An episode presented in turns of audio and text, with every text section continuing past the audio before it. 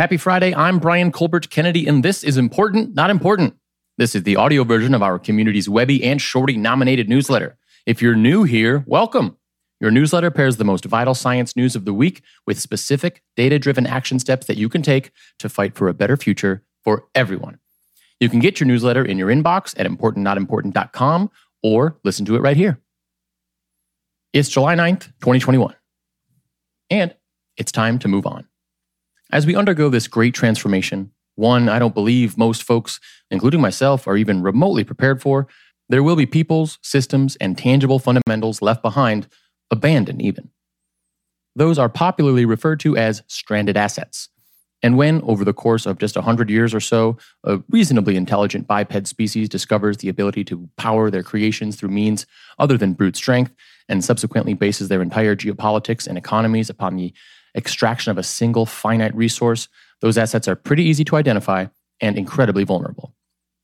Fossil fuel production facilities across the globe aren't closing down today per se, but current owners are quickly finding them imminently less useful because of reduced demand, public pressure, the potential for regulation, or affordability because the cost of capital is way, way up.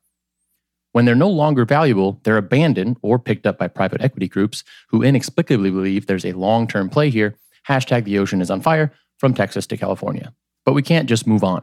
We can't leave a bunch of oil rigs in our precious seas waiting to rip a hole in the ocean floor, and then we're all stuck with another Mark Wahlberg hero movie. These companies can't just file for bankruptcy and leave thousands of oil wells uncapped across the Permian Basin and next to schools and bedrooms in greater Los Angeles, polluting the air and water around them. And it's vital to ask not just who will pay to clean them up, but who suffers because they haven't been. If you don't live to an uncapped oil well or a highway, methane and soot might not seem like a big deal. But for people marginalized in every conceivable way, there's a ticking clock stuck on 1159, poisoning bodies and minds every fucking day. Being accountable for our past is a necessary part, if heretofore ignored step, in adaptation, transformation, in living in this discontinuity, the end of the beginning of humanity's reliance on power that is not our own, and a powerful, if costly, step to move forward into a cleaner tomorrow. It's time to reverse who's bearing those costs and do better, better. They fall largely in the 18 to 34 age range and are both more likely to be women and less likely to be white than the general voting population. With cities playing an important role in setting climate policy and regulating transportation, building efficiency, and utilities, Stinnett is closely watching the more than 500 mayoral elections across the country this year. What does that mean? Well, it means every vote counts.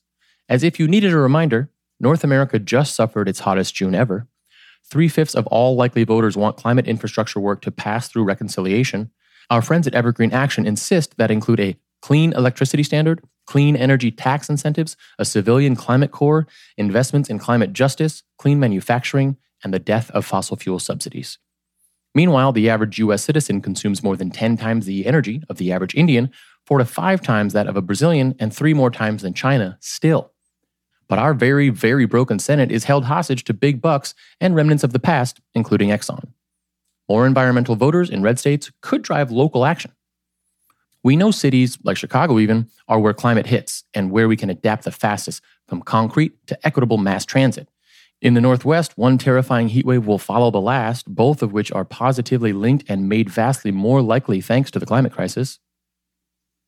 But it's not just Seattle in the oven. Despite having what could have been our first climate president as governor, Washington's farmers fear for their crops, and people across the state can't cool down their bodies at night. In California, the governor has asked for voluntary water reductions, and your precious almond butter is under attack as farmers die of heat stroke, probably after ripping out their water hungry almond trees. Radical action will get us there. California's huge new battery order is like nothing else before it.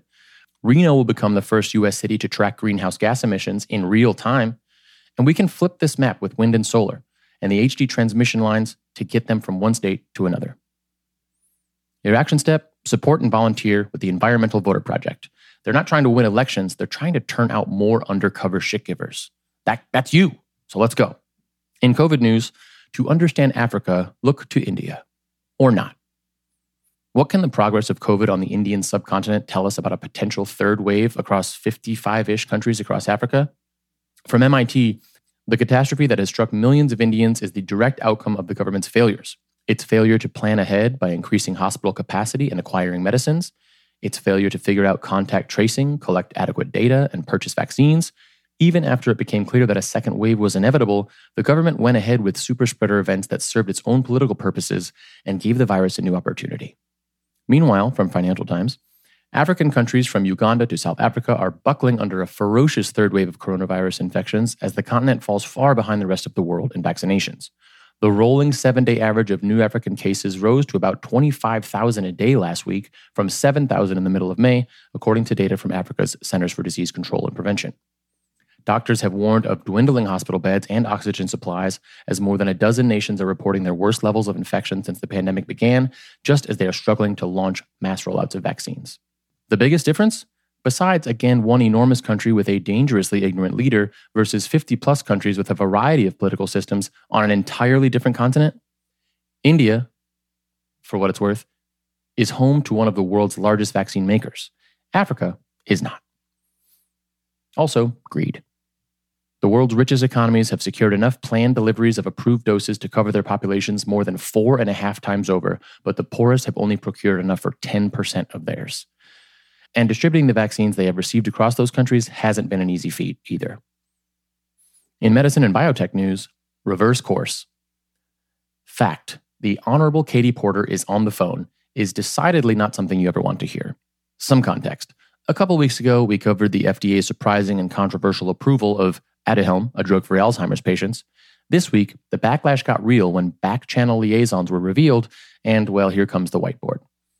Facing sharp criticism for approving a controversial drug for Alzheimer's patients, the Food and Drug Administration on Thursday greatly narrowed its recommendation, suggesting that only those with mild memory or thinking problems should receive it. The FDA's turnabout, highly unusual for a drug that has only been available for a few weeks, could considerably reduce the number of eligible patients. The initial label, saying the drug could be appropriate for anyone with Alzheimer's, encompassed about 6 million Americans. Under the revised label, as many as 2 million Americans would likely be eligible.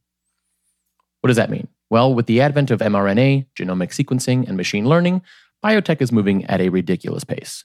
Just this week, Moderna, the ones who put the 5G chip in your arm, just kidding, announced they dosed somebody with their new near universal flu vaccine. Scientists dropped a handful of gene silencers into pig hearts, instigating the muscles to regenerate after heart attack damage.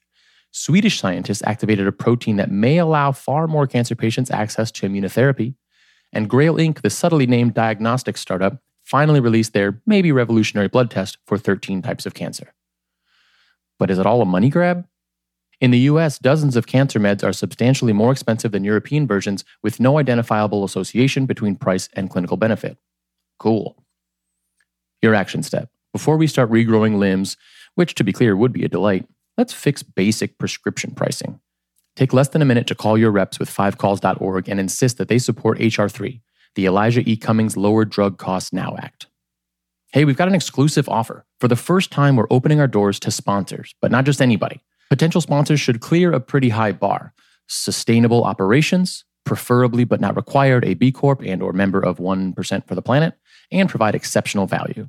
In return, you get exclusive monthly or quarterly attention from our incredible community across our properties in a package deal.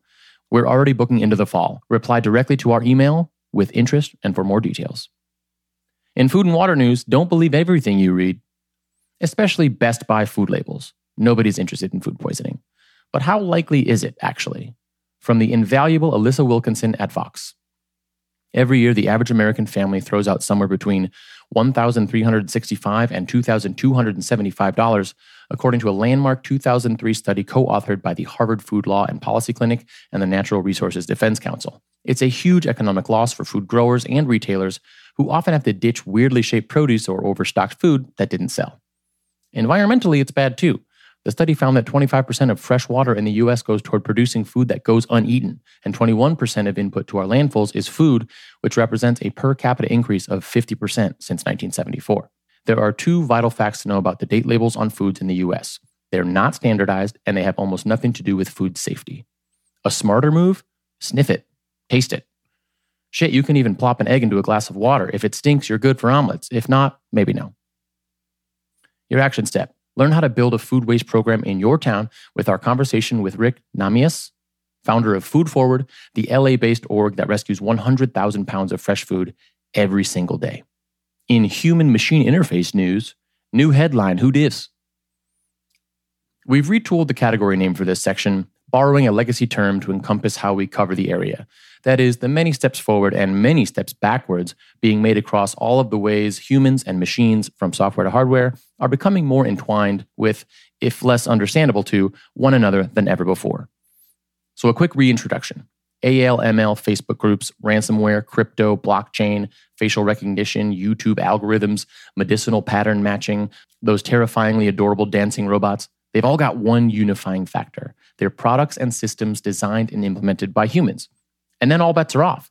The biases we bring to the game are just as important as the innovations. And every step we take forward without dealing with those will only further exacerbate, if not accelerate, systemic biases, hate speech, and marginalization. Your action step? Watch this space and build AI ethics into your team with this handy guide. Link is in the newsletter. The roundup donate blood ASAP. That's it. Can nanosensors help us understand which droughts will survive more droughts? Now on the block, neighborhood long COVID clinics. The US government has halted distribution of monoclonal antibodies Bamlanivimab and etesevimab for COVID use. I am great at pronouncing things.